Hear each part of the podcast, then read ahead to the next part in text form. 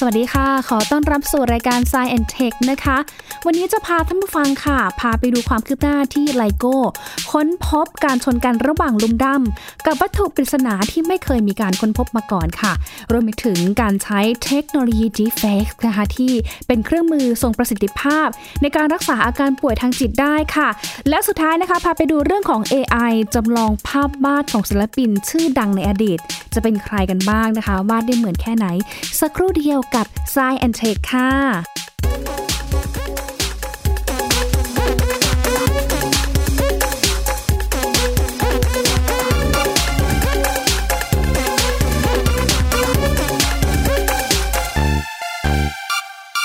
โอ้โหนะคะ อย่างที่เกริ่นไปแล้วนะคะว่าตอนนี้ค่ะไลโก้นะคะ หลังจากที่ค้นพบ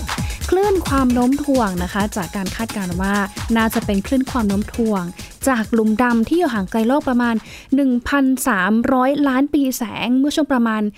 4-5 ปีที่ผ่านมานะคะ แต่ว่าล่าสุดค่ะ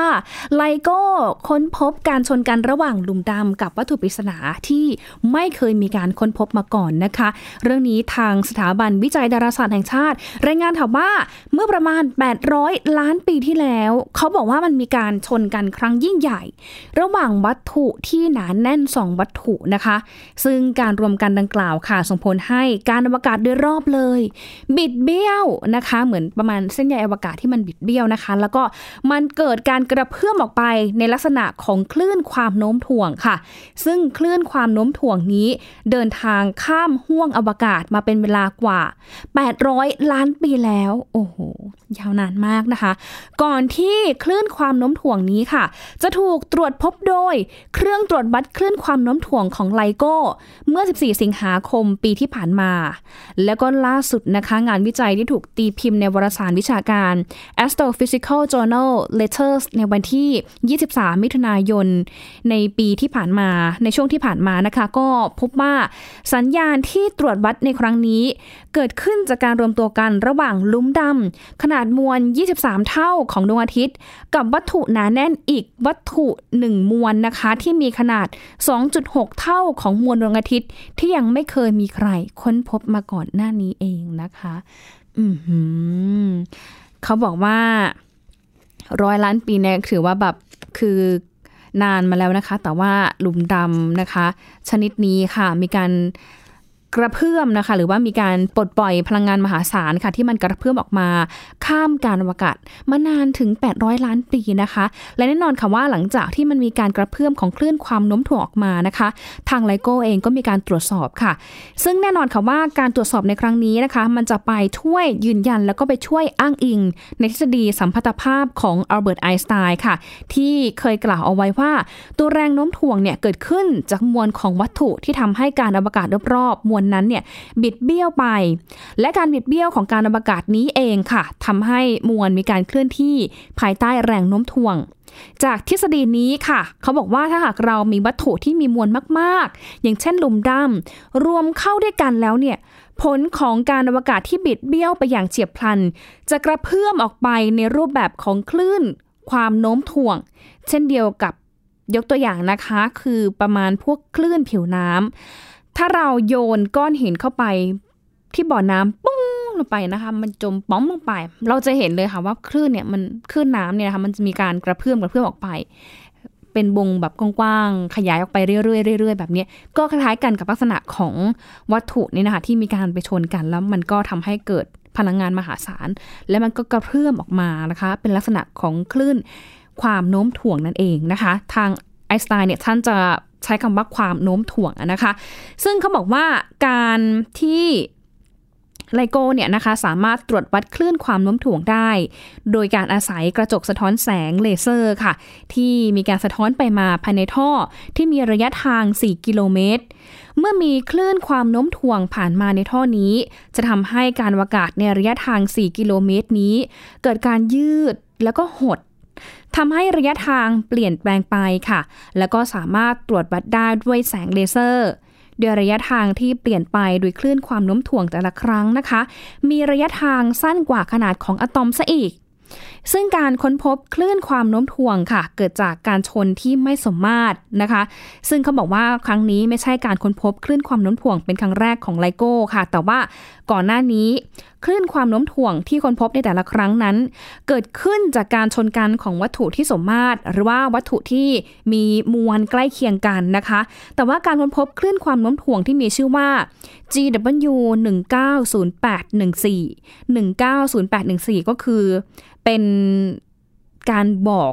ช่วงวันเวลาวันเดือนปีที่ค้นพบนะคะ ว่ามันเป็น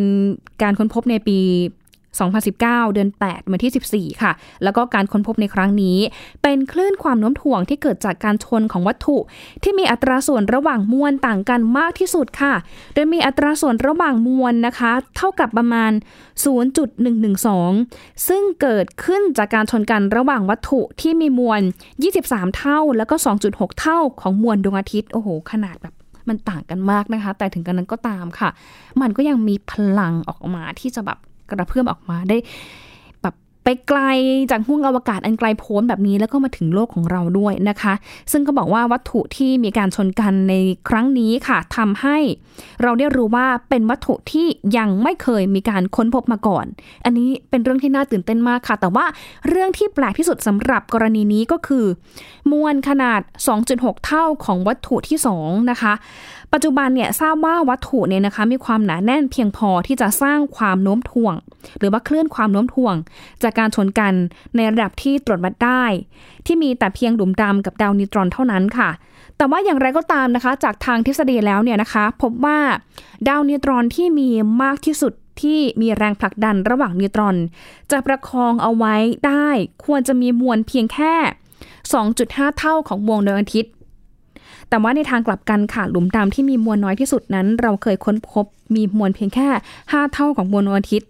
มวลของวัตถุนี้จึงตกอยู่ในช่วงช่องว่างที่ยังไม่เคยมีการค้นพบวัตถุอื่นอีกเลยนะคะ จึงเท่ากับว่า วัตถุนี้ค่ะเป็นวัตถุที่ยังไม่เคยมีใครค้นพบมาก่อนนั่นเองค่ะ ซึ่งวัตถุใหม่ที่เพิ่งจะค้นพบนี้นะคะ เขาบอกว่าอาจจะเป็นหลุมดำที่มีมวลน้อยที่สุดเท่าที่เคยมีการค้นพบมา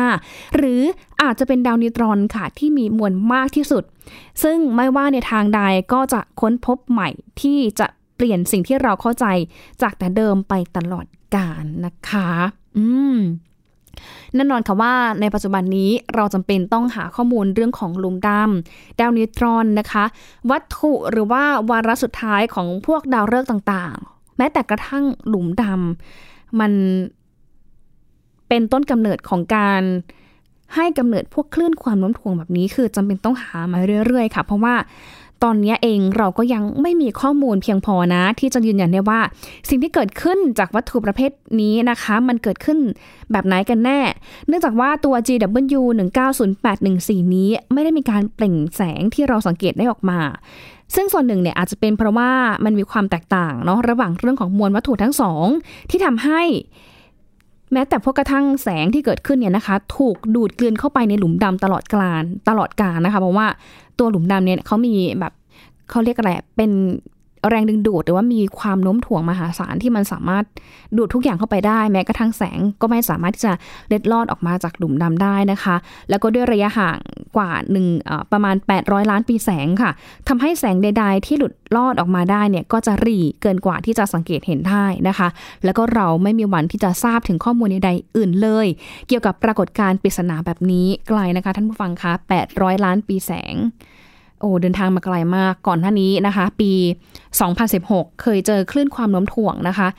มวลของวัตถุนะคะที่มีขนาด 25 เท่าแล้วก็ 30ขออภัยค่ะ 39 และ 35 เท่าของดวงอาทิตย์เนี่ยเกิดการชนกัน แล้วก็รวมตัวกันนะคะปลดปล่อยพลังงานมหาศาลออกมาแผ่ออกมาเป็นคลื่นความโน้มถ่วงค่ะ ตอนนั้นเขาบอกว่า วัตถุที่เจอในรอบนั้นเนี่ยน่าจะอยู่ไกลจากโลกนะคะ ฟังให้ดีนะคะ 1,300 ล้านปีแสง 1,300 ล้านปีแสงนะคะ ไกลขนาดไหน เอา3แสนกิโลเมตร ต่อวินาทีมาคูณกันค่ะ คูณให้ได้เป็นนาที คูณให้ได้เป็นชั่วโมง เป็นวัน เป็นเดือนแล้วก็เป็นปี แล้วก็คูณอีก 800 ล้านนะคะ จะได้ กิโลเมตรที่ที่เราแบบหาออกมานะคะ คือมันมันไกลมากจนทำให้ต้องมีการ ใช้หน่วยระยะทางความเร็วของแสงนี่แหละเป็นระยะทางในระดับของจักรวาลนะคะ เพราะว่ามันอยู่ไกลจริง ๆ ค่ะ ซึ่งการค้นพบคลื่นความโน้มถ่วงลักษณะใกล้กันนี้นะคะ ก็จะช่วยบอกเราได้มากเลย เกี่ยวกับว่าถ้าสมมติว่ามีการชนกันของวัตถุขนาดกลาง ถ้าเกิดขึ้นในอนาคตนะคะ โดยเฉพาะวัตถุที่มีมวลอยู่ระหว่าง 2.5 ถึง 3 เท่าของมวลดวงอาทิตย์ ก็เท่ากับว่าต้องมีดาวนิวตรอนเนี่ยมากกว่าที่เราเคยคาดคิดเอาไว้ แล้วก็หากเราพบการกระจายตัวของมวลวัตถุขนาดกลางตั้งแต่ 2 ถึง 5 เท่าของมวลดวงอาทิตย์ แสดงว่าหลุมดำขนาดจิ๋วนั้น เป็นสิ่งที่แพร่หลายมากกว่าค่ะซึ่งณตอนนี้นะคะไม่ว่าคำตอบจะออกมาเป็นเช่นไรค่ะ มันก็จะนำไปสู่คำถามที่น่าสนใจอีกต่อไปนะคะว่า แล้ววัตถุที่มีขนาดแตกต่างกันสองวัตถุนี้มาอยู่ใกล้กันได้อย่างไรตั้งแต่ทีแรกนะคะ มันมีความดึงดูดอะไรต่อกันหรือเปล่า มันมีแรงอะไรต่อกันหรือเปล่าทำไมถึงทำให้วัตถุนะคะ ทั้งมวล เท่าไหร่นะ 23 เท่าของดวงอาทิตย์ แล้วก็ประมาณ 2.3 เท่าของดวงอาทิตย์เนี่ยนะคะ กลายมาเป็นวัตถุที่เข้ามาอยู่ใกล้กันได้แต่แรก แล้วก็แน่นอนค่ะว่า ถ้าสมมติว่ามาใกล้กันขนาดนี้มันย่อมมี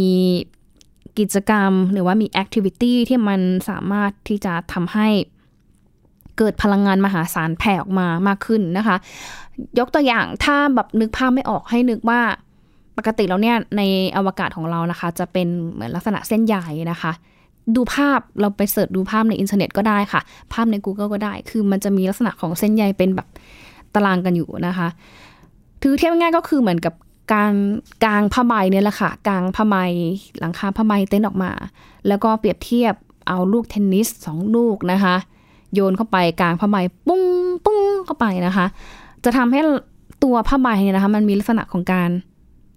หย่อนออกมานะคะ แล้วก็ผ้าใบมันไม่ตึงใช่ไหมคะแล้วมันก็จะมีการกระเพื่อมกันออกมาด้วย คิดภาพให้แบบเห็นชัดเจนมากยิ่งขึ้นนะคะ หรือถ้ายังนึกภาพไม่ออกค่ะ ไปดูในเพจของ Science Tech ก็ได้นะคะ เรามีการนำเสนอคลิปข้อมูลความรู้เกี่ยวกับเรื่องของคลื่นความโน้มถ่วงค่ะว่า มีที่มาที่ไปอย่างไรนะคะ เป็นการพรีเซนต์ที่เข้าใจง่าย ๆ ค่ะ ไม่ต้องกลัวนะคะว่า จะไม่เข้าใจอันไหน หรือว่าท่านผู้ฟังฟังแล้วนะคะ ยังมีข้อสงสัยหรือว่า อยากจะให้เราเคลียร์เรื่องนี้นะคะ เรายินดีที่จะนำ ข้อมูลเหล่านั้นมาเคลียร์ให้อีกรอบหนึ่งแล้วก็จะนำไปสอบถามกับทางผู้เชี่ยวชาญ ผู้ที่มีความรู้ด้านดาราศาสตร์ มาเล่าสู่กันฟังด้วยเนาะผ่านทางรายการ Science Tech ค่ะ เดี๋ยวช่วงนี้พักกันสักครู่นะคะ ช่วงหน้าค่ะ จะพาไปดูเทคโนโลยี Deep Fake ค่ะ เขาบอกว่าเป็นเครื่องมือทรงประสิทธิภาพ ในการรักษาอาการป่วยทางจิตได้ และ ความสามารถของ AI ค่ะจำลองภาพวาดศิลปินชื่อดังในอดีตได้ จะเป็นผลงานของใครนั้นติดตามกันได้ใน Science Tech ในช่วงที่ 2 กันค่ะ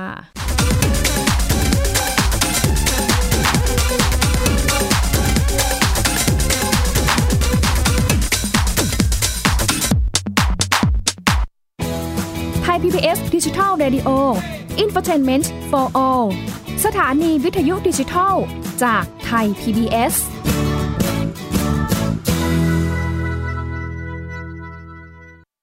ยงแค่มีสมาร์ทโฟน ก็ฟังได้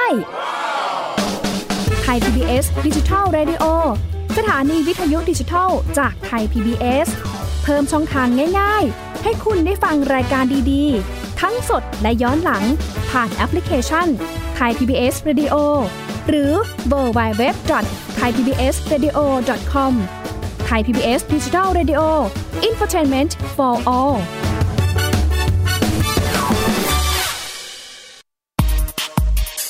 ราะวิทยาศาสตร์อยู่รอบตัวเรา มีเรื่องราวให้ค้นหาอีกมากมาย เทคโนโลยีใหม่ๆ เกิดขึ้นรวดเร็วทำให้เราต้องก้าวตามให้ทัน อัปเดตเรื่องราวทางวิทยาศาสตร์ เทคโนโลยี และนวัตกรรมที่จะทำให้คุณทันโลก กับรายการ s c i e n t e c h ทุกวันจันทร์ถึงวันศุกร์ทางไทย PBS Digital Radio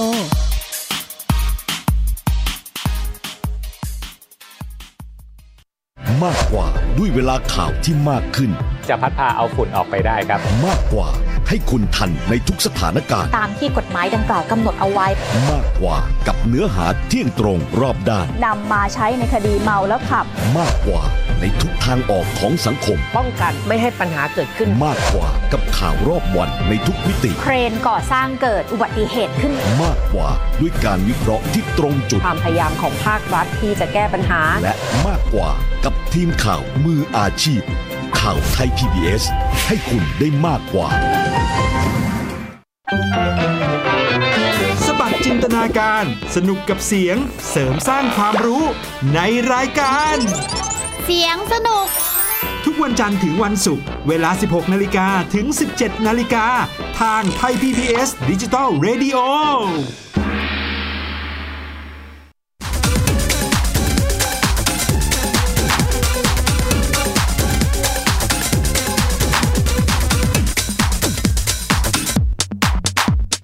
บเข้าสู่ช่วง Science Tech ช่วงที่ 2 กันแล้วนะคะ ช่วงนี้จะพาท่านผู้ฟังทุกท่านค่ะ ไปฟังเรื่องราวเทคโนโลยี Deepfake ค่ะ ที่เขาบอกว่าอาจจะเป็นเครื่องมือทรงประสิทธิภาพ ในการรักษาอาการป่วยทางจิตได้ค่ะ เพราะว่าถ้าพูดถึงเทคโนโลยี Deepfake ที่นะคะหลายคนคุ้นเคย จากวิดีโอปลอมที่สร้างขึ้นค่ะ โดยมีการใช้ปัญญาประดิษฐ์หรือว่า AI เนี่ยแหละค่ะ แล้วตอนนี้ตัว Deepfake เองก็กลายมาเป็นเหมือนดาบสองคมนะคะ คือสร้างทั้งความบันเทิงแก่ผู้คน แต่ว่าขณะเดียวกันค่ะอีกด้านหนึ่งเนี่ยนะคะ มันก็ถูกใช้ไปในทางที่ผิดเพื่อวัตถุประสงค์ต่างๆ ได้ เห็นตัวอย่างกรณีชัดเจนนะคะ เกี่ยวกับเรื่องของคลิปภาพแล้วก็เสียงของ อดีตประธานาธิบดีบารักโอบามาของอเมริกาค่ะ ตอนนั้นก็นำไปสู่การเข้าใจผิดหลายอย่าง และสุดท้ายก็ออกมาเคลียร์นะคะว่า โอ้มีคนปลอมนะคะ ทั้งภาพและเสียงของท่านโอบามาขึ้นมา เพื่อไปใช้ในทางที่ผิดแล้วก็ก่อให้เกิด ความเข้าใจผิดกันนั่นเองนะคะ แต่ว่าล่าสุดค่ะท่านผู้ฟังคะมีความพยายามนะที่จะใช้เทคโนโลยีเปลี่ยนใบหน้านี้ เอาไปใช้ประโยชน์เพื่อทางการแพทย์ โดยเฉพาะการรักษาเรื่องของสภาวะจิตใจนะคะ เพราะว่าในช่วงไม่กี่ปีที่ผ่านมาค่ะ คนทั่วโลกเห็นวิดีโอ deepfake กันมาหลายต่อหลายคลิปแล้วนะคะ อย่างที่หญิงบอกไปก็คือเรื่องของคลิปวิดีโอ อดีตท่านประธานาธิบดีบารักโอบามาพูดเรื่องที่หลายคนไม่อยากจะเชื่อว่า เอ๊ะมันเป็นเรื่องมาจากปากของอดีตท่านผู้นำหรือเปล่านะคะ ซึ่งนอกจากนี้ค่ะไม่พอค่ะ มันก็ยังมีภาพวิดีโอใบหน้านักแสดงสตีฟบูเซมีนะคะ แทนใบหน้าของเจนนิเฟอร์ลอเรนซ์ค่ะ ขณะที่ให้สัมภาษณ์ สื่อหลังจากได้รับรางวัลลูกโลกทองคำในปี 2016ซึ่งทั้งหมดนี้ค่ะก็ล้วนมาแต่ผลงานของปัญญาประดิษฐ์หรือว่า AI นะคะ แล้วก็ ผนวกกับการใช้ Machine Learning ค่ะ ซึ่งเป็นส่วนของการเรียนรู้เครื่องมือที่สร้างภาพให้เหมือนจริงอย่างมาก แทนภาพวิดีโอของจริง แล้วก็เน้นไปที่ใบหน้าส่วนใหญ่ ทำให้หลายคนรู้สึกแปลกใจ แล้วก็บันเทิงไปนักต่อนนักแล้วค่ะแต่ว่าล่าสุดนะคะทางกลุ่มสตาร์ทอัพค่ะ โดยเฉพาะกลุ่มที่เรียกว่า Deliberate AI ค่ะ เขาก็นำ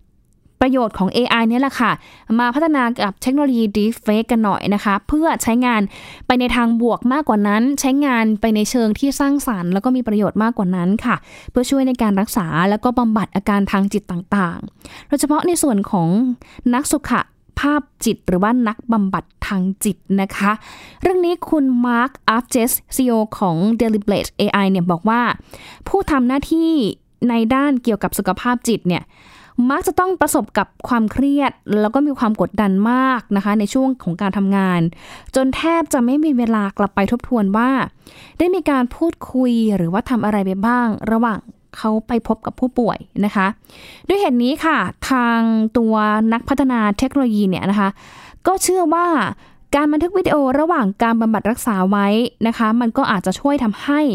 นักสุขภาพจิต หรือว่านักบำบัดทางจิตเนี่ยได้มีโอกาสกลับมาทวนดูภายหลัง โดยยังคงรักษาความเป็นส่วนตัวของคนไข้เอาไว้ได้ ก็คาดว่าน่าจะเป็นประโยชน์กับทุกฝ่ายนะคะ ด้วยเทคโนโลยีดีเฟกนี้ค่ะ เหล่าทีมงานสตาร์ทอัพแห่งนี้ก็เลยมีการจับรายละเอียด แล้วก็วิเคราะห์น้ำเสียงรวมถึงท่าทางคนไข้ เพื่อเลือกใบหน้าผู้อื่น ซึ่งอาจจะเป็นดาราเอ่อดาราผู้มีชื่อเสียงนะคะ มาแทนที่ใบหน้าของคนไข้ แต่ว่ายังคงรักษาอากับกิริยา แล้วก็รายละเอียดอื่น ๆ เพื่อไม่ให้กระทบกับเนื้อหาคำพูดอารมณ์ แล้วก็ท่าทางของคนไข้ เพื่อให้ผู้ทำการรักษานั้นจะสามารถศึกษาทุกอย่างได้อย่างถูกต้อง เพราะว่ารายละเอียด ทุกจุดนั้นสำคัญต่อการรักษาอยู่เสมอนะคะ ไม่ว่าจะเป็นสีหน้านะคะท่าทางน้ำเสียงนะคะคำพูดลักษณะการพูดออกมา ก็ทำให้ทางนักจิตบำบัดเนี่ยนะคะเขาดูออกว่าคนไข้คนนี้เขามีปัญหาอะไร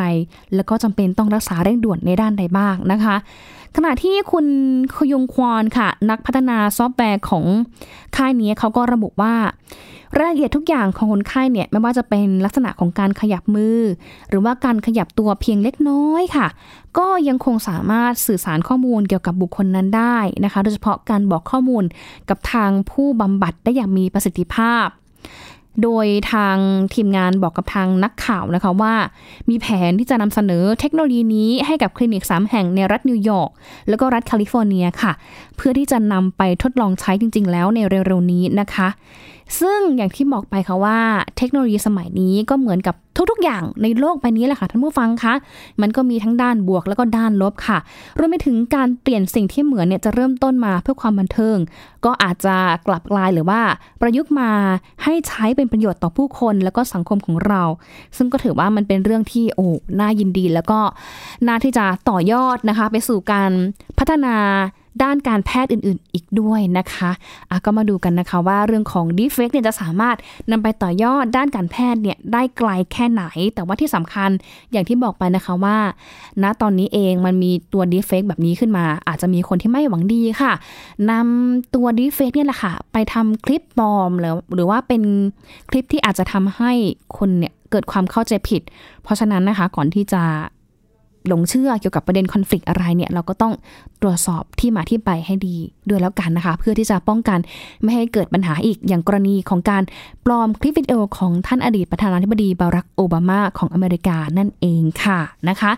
ยังคงอยู่กับเรื่องของ AI ค่ะ เพราะว่าตอนนี้นะคะเขาบอกว่ากำลังที่จะพัฒนา AI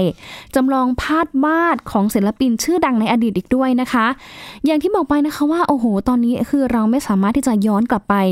ในอดีตเพื่อไปซึมซับเอาบรรยากาศเก่าๆได้ค่ะ แต่ว่า AI ตอนนี้สามารถเนรมิตทุกอย่างได้ดั่งใจนะคะทำให้เราย้อนอดีตกลับไปได้ค่ะ เพราะว่าตอนนี้เองนะคะ AI สามารถที่จะสร้างสิ่งเหล่านี้ขึ้นมาใหม่ได้ ด้วยการจำลองภาพของศิลปินชื่อดังในอดีตค่ะ โดยทีมนักวิจัยจาก MIT รัฐแมสซาชูเซตส์ของอเมริกา ได้สร้างปัญญาประดิษฐ์ที่มีชื่อว่า Timecraft เพื่อช่วยจำลองสร้างสรรค์ผลงานภาพวาดของศิลปินชื่อดังในอดีตค่ะ ทีมวิจัยเนี่ยเขาให้ตัว AI เรียนรู้ผ่านวิดีโอ โดยการใช้เทคนิคการบันทึกภาพแบบ time lapse จำนวนมากกว่า 200 วิดีโอนะคะ แล้วก็ให้ระบบจดจำเทคนิคการวาดภาพ ท่วงท่าทางการใช้แปลงค่ะ ไม่พอแค่นี้นะคะ ก็ยังมีการ จำลองภาพวาดผลงานที่มีชื่อเสียงของศิลปินชื่อดังในอดีตด้วยนะคะว่ามันมีท่วงท่าการใช้แปลง ใช้สีหรือว่าเช็คเทคนิคแบบไหน คือแกะออกมาทุกอย่างเลยค่ะรวมไปถึง ถ้าได้ผลงานแบบนี้แล้วนะคะ ก็จะเอาผลงานนั้นนะคะ มาทดสอบหาความแตกต่าง ซึ่งเขาบอกว่าโอ้โหณจุดจุดนี้